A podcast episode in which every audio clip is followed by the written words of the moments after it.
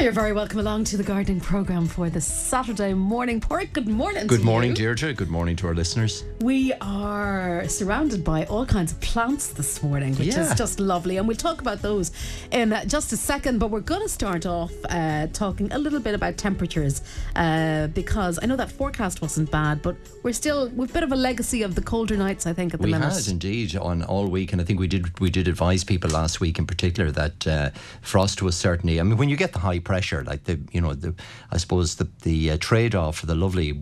Bright sunny days is that cold frosty weather at night time, and uh, for listeners that had Pieris forest flame or katsura or hydrangeas in the garden, you may notice they've got a, a little lick of frost uh, particularly if you haven't covered them.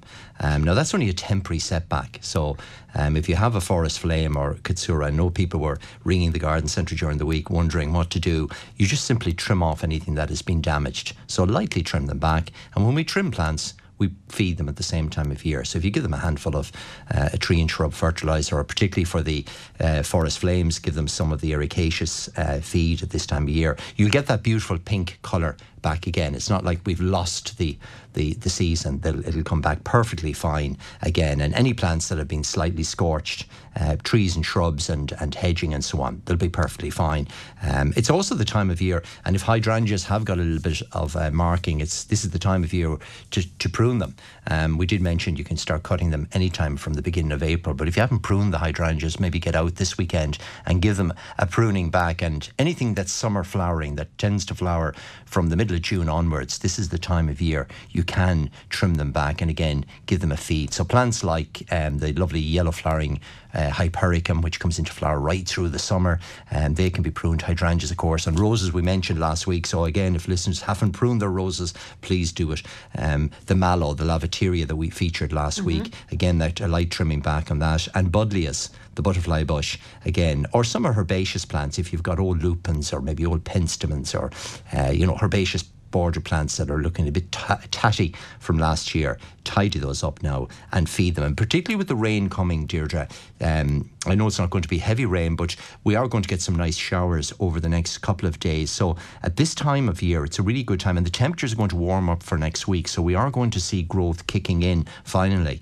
Um, so my advice really is if you have time over the weekend, feed your garden plants because the drop of rain will wash the fertilizer in, and then the warmer temperatures, the plants will be able to absorb them. So, if you want to give your hungry trees and shrubs, and uh, even your lawns, your garden lawns, if you've done the zero and the moss is controlled, well, now we move into the feeding of lawns. So, this is a really good weekend to get the fertilizers on because you need a little bit of rainfall to wash them in for them to be active, and the temperatures coming next week will be perfect for. Um, the feeding of plants in general. So that's a good job to do over this weekend, particularly this morning now in dry weather. Apply the fertilizer and that'll wash it in. But it's also an excellent time of year, mid April, for the sowing of seeds of plants. And again, when you get this mixture of April showers and, and warm temperatures, seeds germinate very quickly. So, for example, I sowed some um, white Lisbon, which is the salad onion seed, uh, probably 10 days ago myself, and it's already up half an inch Oh, above the soil. And even with the cold temperatures, it still germinated relatively quickly. So,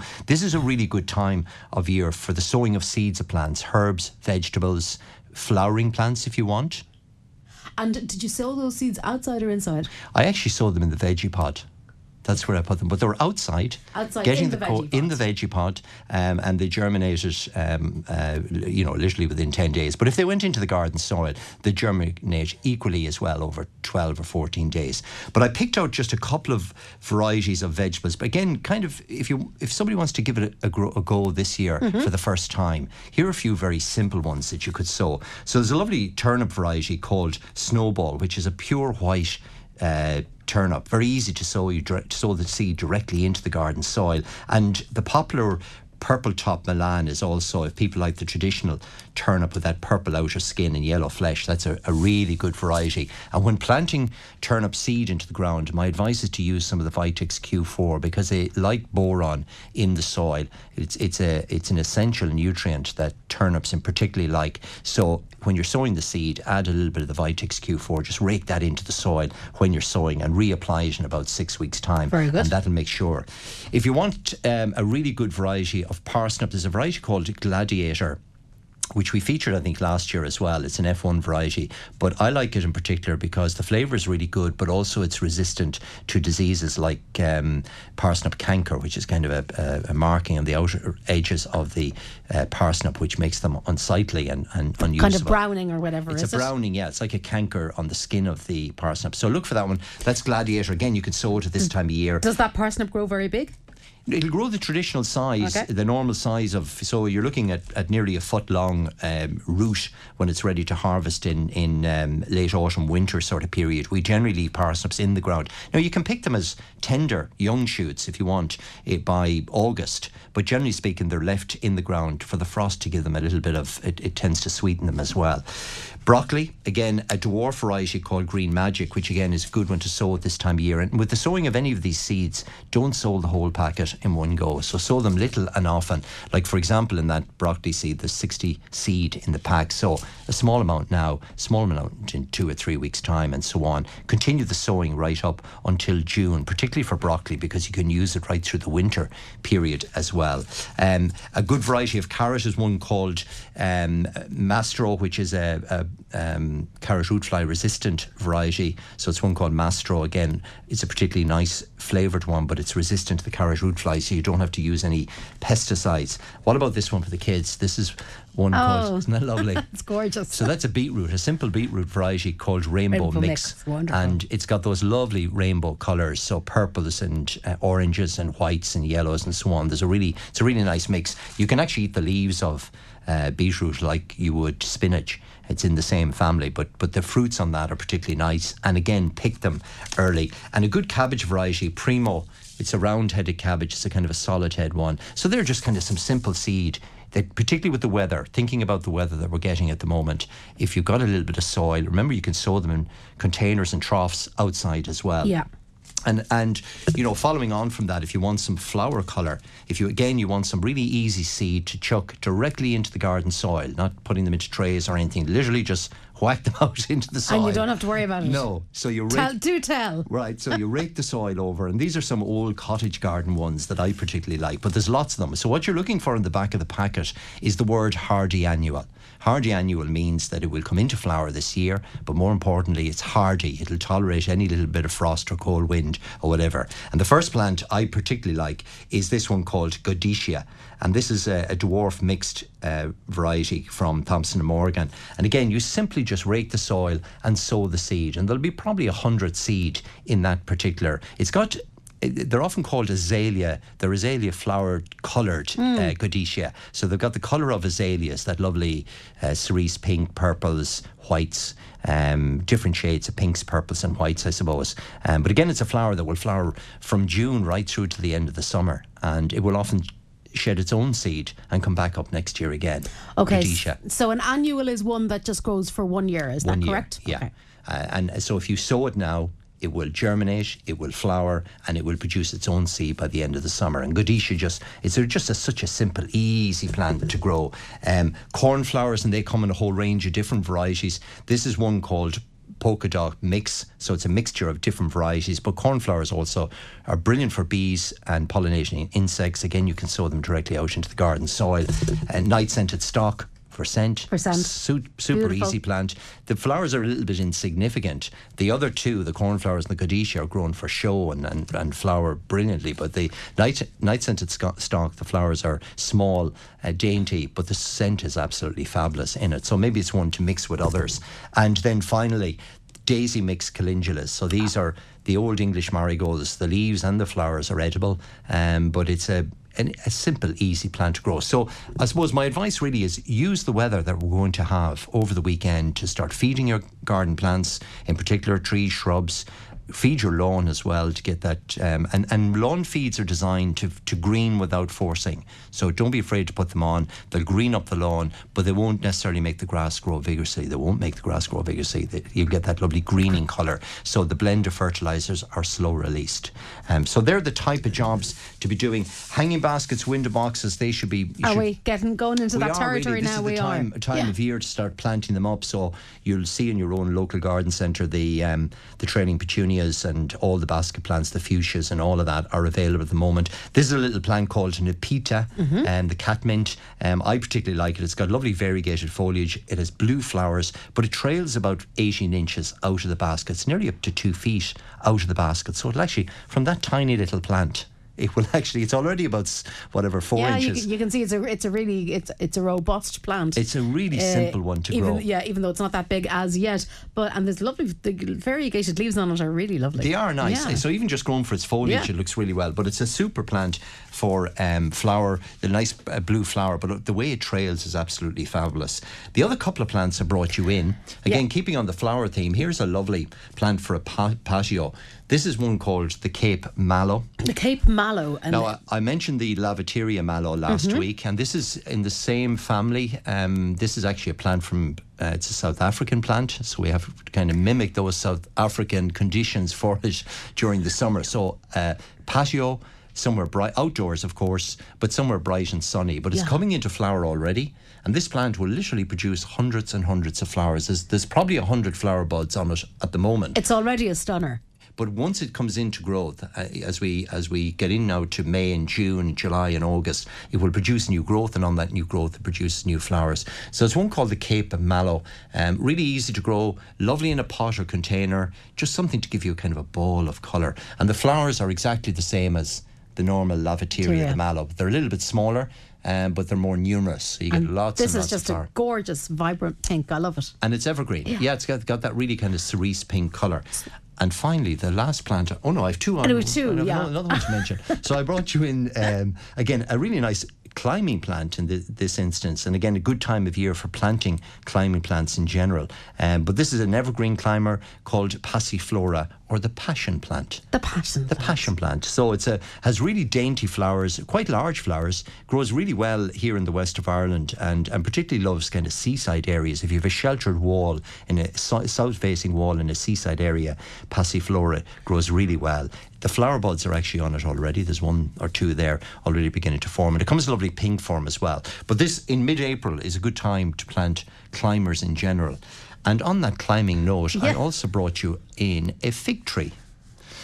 I so so I'm I, I'm kind of intrigued. It was only last year that I really kind of uh, thought or discovered that fig trees grow quite well. I understand in Ireland. They love Ireland. Um, so even though it's a, a Mediterranean plant, they actually do really well because our climate, we have a very, very mild temperate climate so fig trees do extremely well and you'll often see them in, in particularly older gardens so the likes of Phoenix Park Botanic Gardens or um, Kylemore Abbey have from my memory had a lovely uh, fig tree and, and generally they're grown up against a wall even though they're not, um, I suppose, t- they're not um, a climbing plant per se, the best way to grow them is against a wall. So a nice south-facing wall.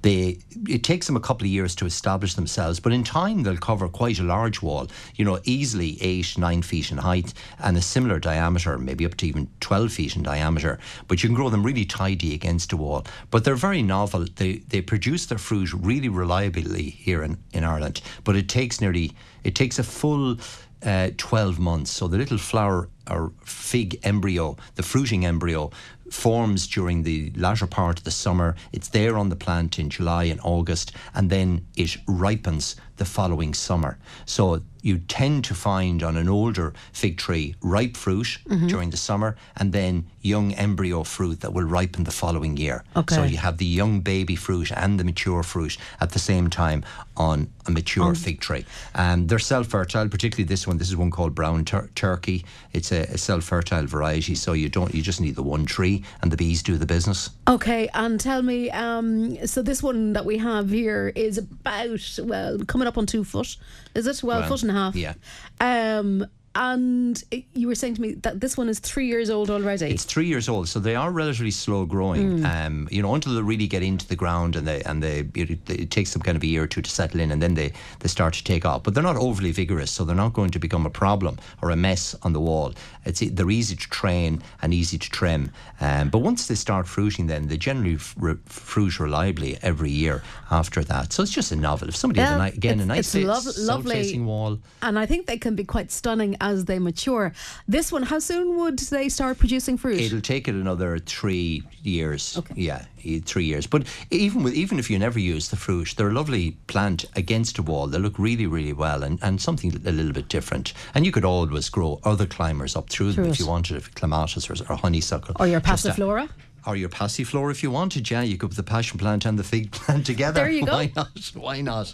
Um, so yeah, so look at really good planting weather at the moment. Um, you know, the bit of frost and, and, and the wind has dried the soil out to a certain degree, but there's still plenty of moisture there, so people should be planting. But in particular, my advice really this weekend is prune those summer flowering shrubs. In particular, feed them once you prune them. Any frost damaged plants, give them a feed as well, and trim back those pieris or anything that's been damaged in your garden. Um, don't be tempted yet to put out any bedding plants like marigolds. It's still too cold. early. Yeah, so keep them in. Same with tomatoes, keep them in. So anything that's frost sensitive, make sure you keep it in. The seeds that I mentioned, like the Godetia and the calendulas, um, night scented stock, no problem whatsoever sowing those directly out of doors. And all the vegetable seeds I mentioned, or if you're getting vegetable plants in your local garden centre, the likes of lettuce and cauliflower and, and peas, they're perfectly hardy. They're fine to go directly out of doors. And pretty much all the garden herbs you can plant directly out into the garden soil now without any fear of, of damage, except for, for basil. So, you know, anything that's hardy, get it out into the garden, feed the plants, and um, good planting weather. Fantastic. Uh, right, we're going to get straight into it, Pádraig. and uh, there was a couple of questions in super early this morning, so we'll go with the earliest, I think. Um, and it's to do with a strip of hedge between uh, a strip a person has between a beech hedge and a walkway to Okay. a yard. Yeah. So they are wondering, would you be able to suggest, please, some ground cover plants? It's always a mess with weeds. Okay, yeah, and it's a great idea. And remember, beech doesn't come into leaf until kind of May, so it can be a little bit bare at this time of year. So it's actually an excellent way of controlling weeds. And so, first of all, I would plant in what we call the a drift pattern. So that means planting the plants relatively close together. Um, plants of the same variety, so you get create this carpet effect, and that effectively smothers the weeds. Okay, so plants like even the the plant I, I featured um, two weeks ago, the uh, Parahebe avalanche, that's an evergreen shrub. It grows in height about 18 inches. It spreads out to about two feet. So if you plant those plants, say maybe three or four of them together, two feet apart, they'll actually merge together and they'll give you a carpet effect that'll give you 12 months of foliage colour and they'll come into flower now in a, in a couple of weeks' time and flower right through to the end of the summer. So that's a good example of what we would term a, you know, it's, it's a little bit taller, I suppose, than typical ground covering plants, but you need a little bit of height to be able to suppress the weeds. So varieties like um, that particular one is, is really good. I'd also plant plants like hostas would be lovely again in a drift pattern because hostas again will you grow 18 inches in height and again spread out and you want something that's going to be vigorous, no nonsense, easy to grow, but do plant them in that in that drift pattern. So you know, uh, clusters together. And look, pop into your local garden centre. There's plenty of good ground covering plants. There's astilbes and hostas and ground covering geraniums. That one I mentioned, Rozanne, the b- lovely blue. Again, it'll grow 18 inches in height. Another great ground covering plant is Nepeta, the catmint. The one we were talking about. No, not that one. No, it's in, in the same. It's, Okay, it's sorry. her first cousin. so it's it's another Nepeta. Uh, we call it catmint. It's got lovely silver. It looks like lavender when it when you grow it, but it's actually easier to grow than lavender. So it's got silver foliage, blue flowers from uh, mid-May right through to the end of the summer, and it forms this carpet of grow, of of silver foliage. Again, it'll grow about 18 inches in height, but again, you need to plant two or three plants together. So that's what we mean by drift planting: is the planting of the same variety of plant maybe three or five, two spaced 18 inches to two feet apart, with the intent that they merge together and suppress the weeds. And it's one of the best ways, particularly weeds like um, mare's tail. You know, because Which we get questions on all the time. and really, you know, certain sprays will knock them back, but really, the best way to control mare's tail is to actually plant plants that suppress it So because really it give it- dislikes competition. Give it the competition. So Yeah. you're you're planting between the beech hedge and the walkway in a fashion to be able to suppress the light. To, to stop the weeds. Now, you know, it gets a small bit of weeds popping up here and there, but if you've got it well planted in the drift pattern, you're going to suppress a whole lot. And then in the autumn, you could introduce some dwarf spring bulbs, so uh, narcissi jetfire or or uh, even some snowdrops or whatever. And those plants, those bulbs will push their way up through the the um, the, the, The- the drift plants as well. Yeah. Okay. And a great time of year to do it now. Brilliant. Okay. Um, now, also, question here a hedge. Yeah. Okay, so this is a Leland. Lalandia Yeah. land, Leland hedge. Um, can you please ask Pádraig for his opinion on this hedge? Vertical patches of scorching have appeared earlier this year. The hedge is over 20 years old. What's the cause? And more importantly, what's the cure? Okay. Asks Jar. So, Gerard, this is and this is very typical of Leylandii. So, this is actually aphid damage. This is greenfly or, or Oh, or- right. yeah, greenfly damage of um, Leylandii. So, these brown patches, and this damage probably was caused last summer. Because Lelandia is very, very slow to show damage. If it gets scorched by wind, or, or um, in this case, it's it's aphids feeding on the young growth. Um, it turns them yellow, brown, but it could take six months or, or eight months for that browning to appear. Um, now, what I would do, Ger, is just check at this time of year to make sure um, the the aphids are nearly insignificant. You have to examine the young growth to, to check for them. But if they're present, which they do, which they're very common on Leylandii, you need to treat them with a, a proprietary insecticide, something like Bug Clear. Will get rid of it. Okay, And um, now it's not overly damaged, so I think it'll grow out of that. A little bit of feeding, it'll actually get it to grow out of it again. It's more a temporary setback. Okay, great. Now I've planted begonia bulbs on the 18th of March and Excellent. there's no trace of them coming. Okay. I keep them in my conservatory and water them occasionally. Uh, please help, says Breda. Well, Breda, I would just check, literally lift one of the begonias. I mean, they should they should be sprouting. That's that's a month, four weeks. Yeah, yeah. Well, it's yeah, it's still early. It's still early yet. Um, what you could do is literally just take one out of the pot. Literally lift it up. Li- lift it up. Uh, you should see some young buds starting. It should be initiating some roots at this stage. Um, so, and the conservatory is the perfect place to to to put them. Um, keep them moist, but not overly wet. So the compost, when you squeeze the compost, a couple of drops of water should come out, but it shouldn't be soggy or, or too heavy because you would rot the bulbs. But apart from that, they're in the perfect location. It's still only what's the seventeenth? Yes, it's only a month. It's only four weeks. So. I think they're they're beginning to bud under the under the compost. Right, we just can't see them. Just take one, and and you know a little bit of disturbance is not going to set the bulb back. You just put put it gently back in again. So maybe tip out one of the pots, have a look. There should be some buds being initiated. If there isn't, send us a picture maybe for next week, and we'll we'll have a, Well, a closer look at it. But four weeks on, yeah, you know buds will be starting, but. Okay, And look, you won't be putting those begonias out until mid-May anyway. Right. So you've loads of time yet for them to start to. There's another up. good month, Of- really, Exactly of of, keeping them in the of Yeah. keeping them in the conservatory. Absolutely. Super. Now, I would like a white thorn hedge in my wild garden area. They're in bloom at the moment and mm. look stunning. I was just remarking that myself yesterday. They're not what that white thorn. Mm, they're not white thorn, are they not? Go on, keep going. Well, okay. keep, There's- well, there's something white we'll in get there, hedges. Yeah, there is. Can I take cuttings and grow them on myself? Yeah. So what we're seeing in, fl- in flower at the moment is blackthorn. Face palm. How many years are we doing this I know, yeah, don't. Keep going, keep going.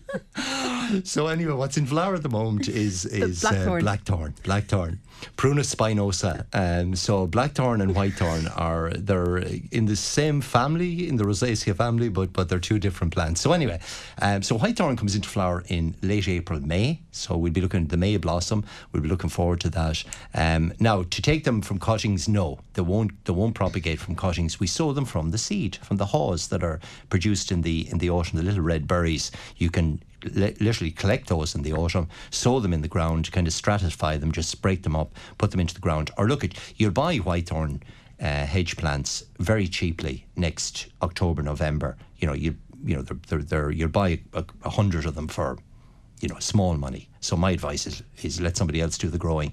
Get yourself some plants uh, because it's going to take them two or three years before they're any size from seed and. Um, Makes a beautiful hedge. I mean, it, whitethorn, even in a garden setting, now it is a bit thorny, but it, it's actually one of the nicest hedges of all, I think. Even though it is deciduous, it makes a beautiful hedge. If it's trimmed formally and neatly, it, it's a lovely hedge. Okay. Lovely, lovely hedge. And, and a very cheap hedge as well. And a hedge that will grow in very exposed areas. Now, it does drop the leaf in winter, but it is, I think, one of the nicest hedges. And a very native hedge to our. Oh, yeah. uh, it's Uh, native yeah. Irish, yeah. Crete- Crataegus um, whitethorn is native to Ireland. So, and there's lots of um, stories around, you know, the fairy forts, and, Yes, and it's okay. unlucky to So- move a, uh, to dig up a whitethorn hedge and all that. They're kind of there's a respect around them that I don't understand, but you'd often see them planted around fairy forts and you know, they go back to the, you know, there's a so there's a there, there's was mystique right, about them and a strong Celtic. cultural association. Absolutely, absolutely. Lovely. Okay, we're going to move on to um, a poor looking Hebe, we're Yeah, told. he's a bit Uh, sad looking. We've a photograph here and uh, things don't look great. Uh, wondering if you can fix this Hebe, Pádraig. It's really bare. It is bare, and look at I would prune it back to some. It's beginning to, to produce some new shoots, um, so which it would which is good to see. There seems to be growth at the base which whether it's ivy or it looks like what is it that There- is it lichen or ivy? There Yeah. seems to be some growth um, at right at soil le- level, some weed growth or lichen growth. So that should be cleaned off and tidied up.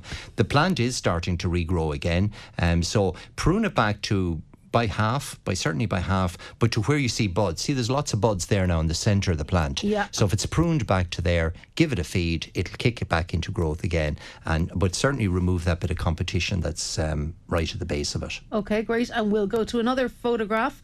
Uh, this is a Chinese lantern, I think, and it's I think, and it's going to go to flower. And what should I do to boost it along? Rena is in Ballinlaw. Well, very little to boost it. Now, this is the Chilean.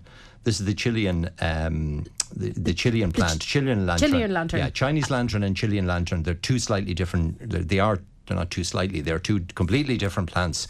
Um, so this is the Chilean lantern. It comes to us from Chilean, Crinodendron hookerianum, and, and a great plantsman called um, Hookrai. Uh, um, d- found this plant in Chile. It produces beautiful red flowers. They're the flower embryos, so they're going to open now in May.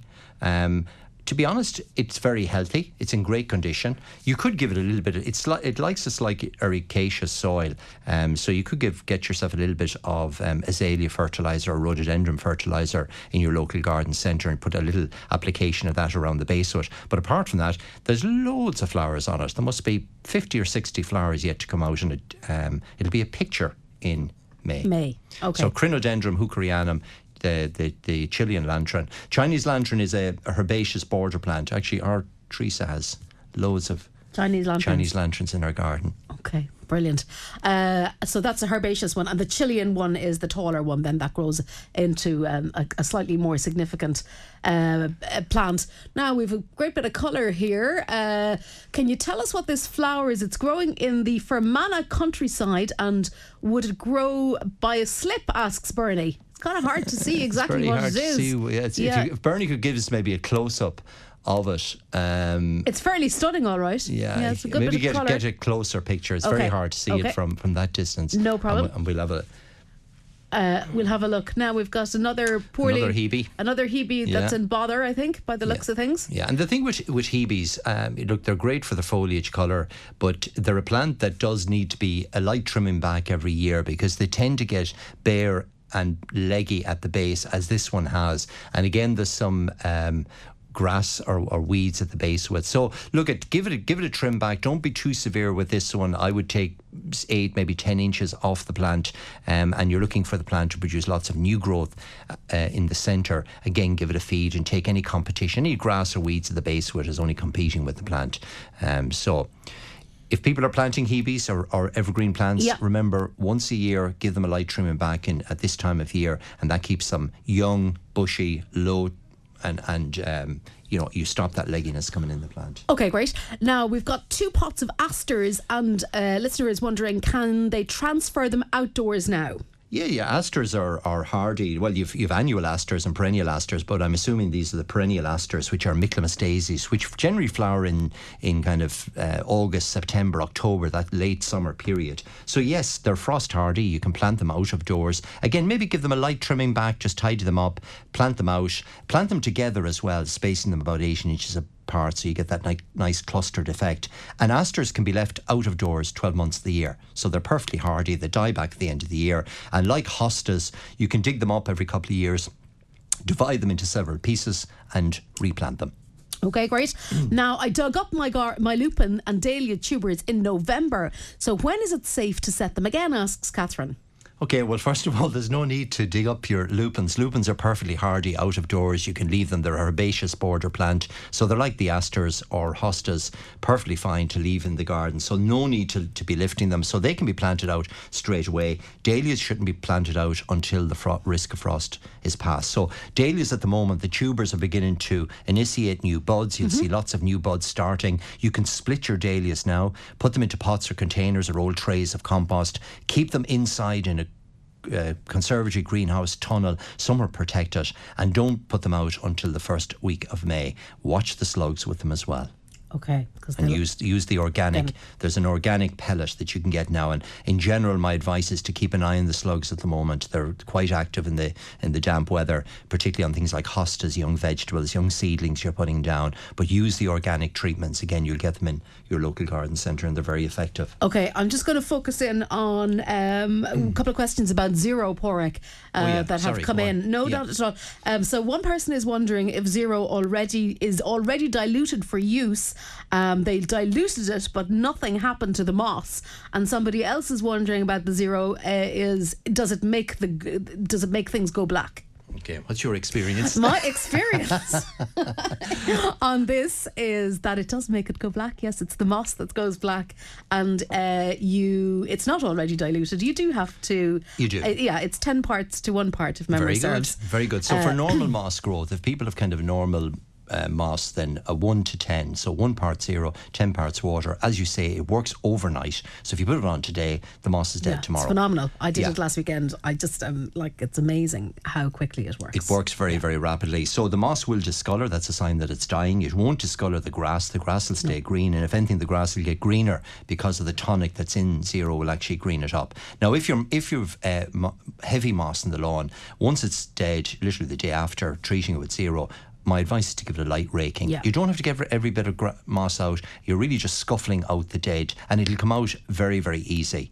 If you've any bare patches bigger than, say, a dinner plate, reseed them and you simply get some lawn seed, some multi-purpose compost, mix the two together, chuck it on the area and brush it in and walk away. Right. And the second thing then, once you've the zero on, put on a lawn feed because you want to encourage the grass. Now the trick is to get the lawn into good condition over the summer, Yeah. right? And as we say in the autumn, like the, the treatment of lawn moss starts in the autumn. So get rid of the moss now, feed the lawn, get it back into good condition. But treat your lawn in October, December, and February with zero, and you won't have moss. Yeah.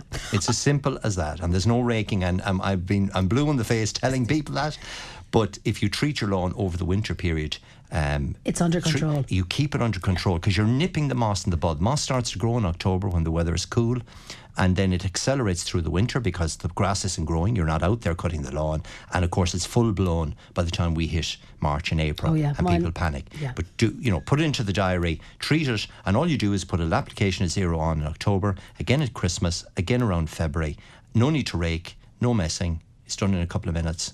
And, it's not a problem. it's not a problem. And the lawn is lovely and green and healthy because the, the, the tonic that's in zero is keeping the lawn lovely and green and healthy. Okay, great.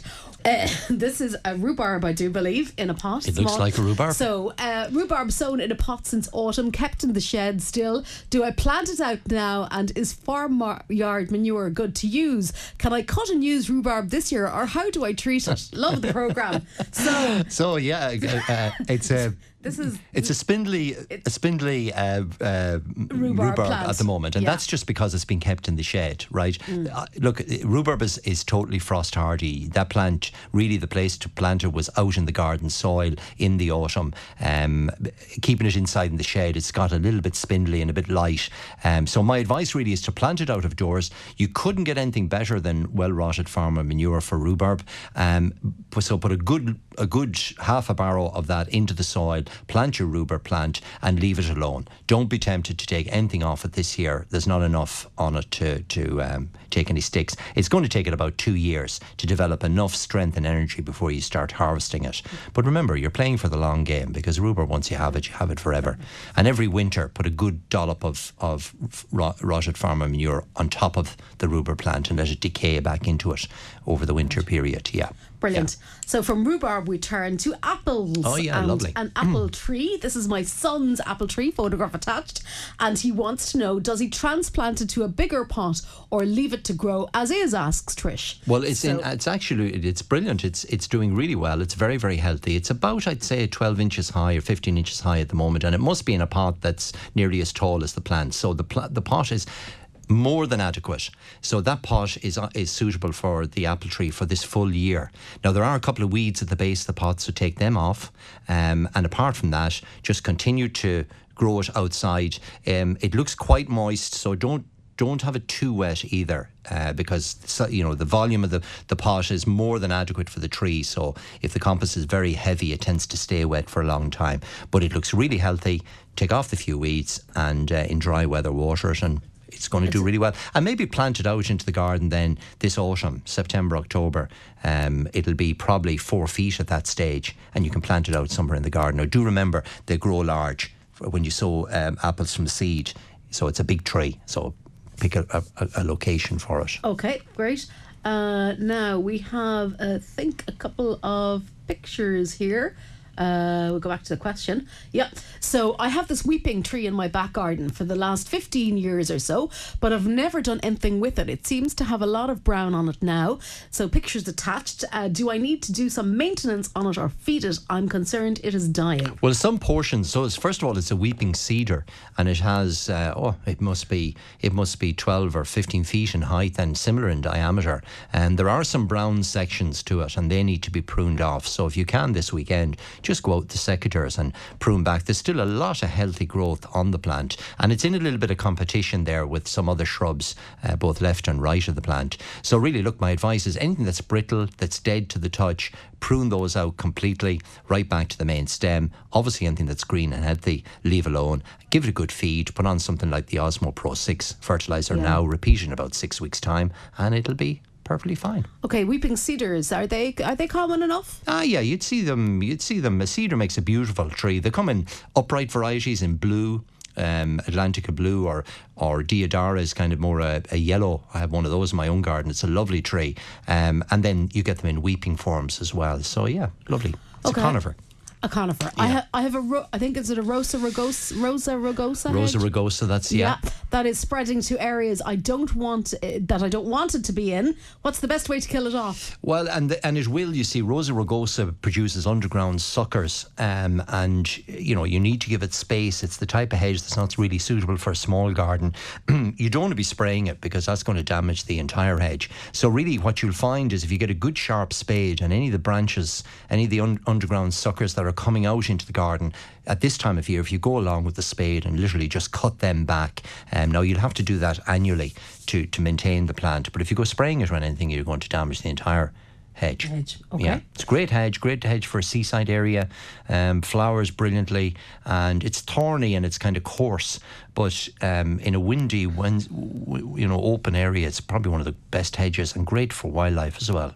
Okay, fantastic. Somebody is wondering is hen manure good for cabbage? It's great for the old cabbage, yeah, it is. So hen manure is full of nitrogen, and that's exactly what cabbage needs. Uh, so as long as it's well rotted, uh, you could put that around the base of cabbage; it'll be fine. Or potatoes, or anything in the um, in the kind of brassica family, uh, will hen manure is perfectly fine. Okay, fantastic. Uh, just to, s- s- Chicken manure, you'd often Chick- buy it as chicken pellets, you know, in, in, the, gar- in the local garden Okay. centre as well. You'll you'll get it. So it's generally good for any kind of leafy crops in particular. Okay. If the roots of bottle brush plant are showing through drainage holes of a large tub, should they be planted out? Yeah, well, uh, what I would do is actually take the opportunity of you've got yourself some free plants there. So when the little sprouts come out, um, you can you can certainly just prune them off, pot them up, and you've got yourself some new plants. So it's probably a sign to the bottle brush needs to be moved on into a bigger pot. And uh, bottle brush Callistemon. Like the old bottle brush that produces these lovely red flowers, it needs a sunny location and it needs a kind of a gritty soil. So add a bit of uh, ordinary garden soil, maybe some pebbles through some multi-purpose compost when you're repotting it. Okay, great. And over on the photographs, Pádraig, uh, we have uh, now it's a bit of a close up. It might be too close up, but we're told that it's a Vaccinium regatta So it's a blueberry, yeah, yeah. Um, Vaccinium, yeah. So replanted this blueberry to this location a few weeks ago as it appeared to be dying in previous uh, location. I guess it was in an exposed spot. What can I do to help its possible revival? It had good fruit last year. Okay. Um, well, look, uh, it's it's there's no sign of any growth on the plant. It's pretty it, shock it, it, it is, and it looks to me like it may have it may have passed on. It should have it should have new growth. Uh, on the plant. So look, all I would do is don't go feeding it or anything. Just wait to see, give it another six weeks and see will any new buds come from the base. But it, it looks quite dead to me, to be honest. Uh, blueberries, they're generally easy to grow. They will grow in pots and containers. Mm-hmm. Remember that, but they do require an ericaceous or lime-free soil. So that's it's very important to. Um, it's very important to So give them that yeah, that, that yeah, starting that- out when you're starting, and, yeah. and hence it's a great way to grow them in pots and containers. Okay, super. But they're related to the wild bilberry, and, and you know how that grows so easy if the soil conditions are right. Right. So look at it. Mm. Don't don't let that put you off growing blueberries. I mean, plant another one. You know, Yeah. if the plant doesn't come into growth, don't don't give up with it. Certainly replant. You know, Brilliant. start again. It was probably just in, a, in the in the wrong location. Yeah. Um, now we have a photograph in wondering, can you help identify this plant? I was given it as a gift, and I'm not sure if I planted it in the ground or repotted in a bigger pot. Planted into the ground. Well, you could put it into a bigger pot as well. So this is our friend Parahebe avalanche, actually. So somebody obviously has grown it maybe from a cutting. Now you see what what I'm saying here in terms of trimming plants back. See how that has four stems, but they're quite leggy. They're Yes. quite searching for the light. Um, there's only four stems on them. So the first thing I would do with that plant is to take at least three to four inches off the top of it. So get yourself a little secateurs or shears. Just literally trim them back. That's going to double the amount of branches and double the amount of flowers it's going to produce this year. You have the choice of planting it into the garden. Remember what I said, it'll grow about 18 inches high, about two feet in diameter. It's perfectly fine in a pot or container, or you can plant them out into the garden soil. Parahebe is evergreen, retains the leaf, and flowers from, it'll be coming into flower now in about another two weeks, and it'll go on till September, October. Really simple plant to grow. And those pieces that you trimmed off to trim it back, Yeah. you can propagate those. Okay, so this, don't tell you, This, tell you. this is the gift that keeps on giving. It's a super with a, with easy a tiny little bit of work. Yeah, yeah. Um, so somebody wondering about maple trees. Um, when to put out a maple tree? They've been in the glass house all winter and they're now full of leaves. Yeah, well, so look, eh, maples are, are outdoor trees anyway. Um, so these are the Japanese maples. Having said that, it, the fact that you've kept them cocooned in the greenhouse is going to make them vulnerable to any cold weather. So I would kind of start to harden them off by putting them out during the day, taking them in at night time for maybe, you know, another week or so. So until the leaves kind of toughen up a little bit, I wouldn't be tempted to put them directly out into the garden because cold wind or frost will certainly damage the flowers. Uh, so a little bit of hardening off. Once you've them planted out, they should be left out 12 months of the year. They are an outdoor garden plant, right. so they don't require being lifted and brought back into the, the tunnel uh, or in the greenhouse. You're only making them soft. Okay, super. Um, somebody's wondering, would you have any suggestions? Not growing very high, but good for privacy. A tree. not growing very well. If you want, I suppose, if you want something that's going to be, it depends what what. Um, if you want something evergreen, you've got Cotoneaster cornubia, which is an evergreen Cotoneaster. It, it forms a tree with evergreen leaves. The leaves are quite large, so they give very good privacy and shelter. It flowers, it berries, um, and it's not a big tree. It, Cotoneaster cornubia in a typical garden will grow about 15 feet. So it really depends what height. Now, 15 feet might sound big, but it's actually not large in terms of, of a tree. Um, so that would be quite a, a, a good example of a medium-sized tree that for privacy. Okay. Somebody has a pineapple express autoflower or sunflower. I'm not sure. Has a calcium deficiency. Do you? Would there be a solution for that? Well, calcium deficiency shows up as yellowing in the leaves, and you can get a little bit of Epsom salts. So when you're having your Epsom salts bath, um, that will will give magnesium and also it'll give some uh, calcium as well to the leaf. Or so anything with lime in it, anything with lime will uh, will, will work as well. So you can get a, a little bit of garden lime and put it around the base of it.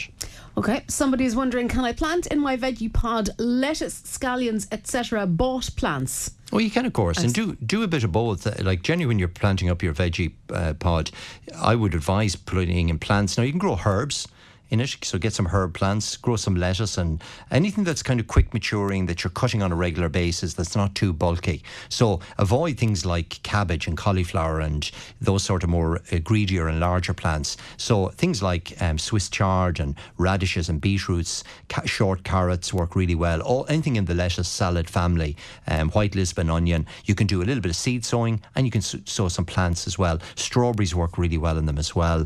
Um, you know, any of those sort of plants, and you can use the veggie pod twelve months of the year.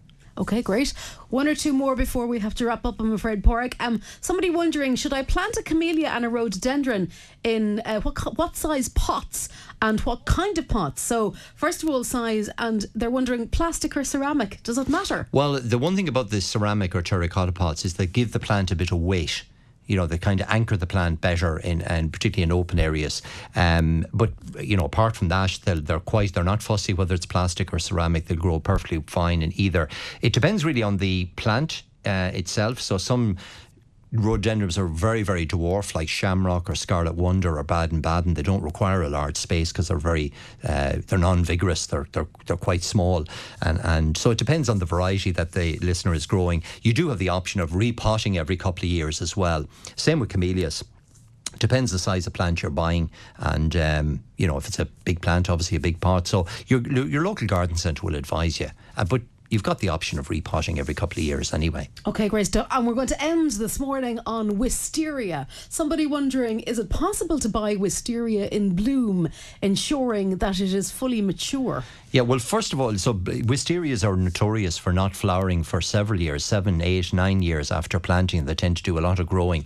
Um, so, first of all, get yourself a grafted plant. So, when you're asking in your local garden centre, ask for a grafted variety of wisteria. And if you want one in flower, they will be able to source a mature plant for you. So, it is possible to buy a wisteria in full flower if you wish. Okay. Might cost you a few bob, but. Okay, so yeah, so well, that, that's, Well, al- you're going to that's always the trade off, yeah, isn't but, it? but but the answer is yes, you can, of course. okay, we're going to leave it on that note, I'm afraid. All right. Thank next you. Week. Yeah, until next week. Thanks for all of the questions. I know we didn't get to lots of them, but we are here again next week, so hopefully uh, the opportunity will arise again.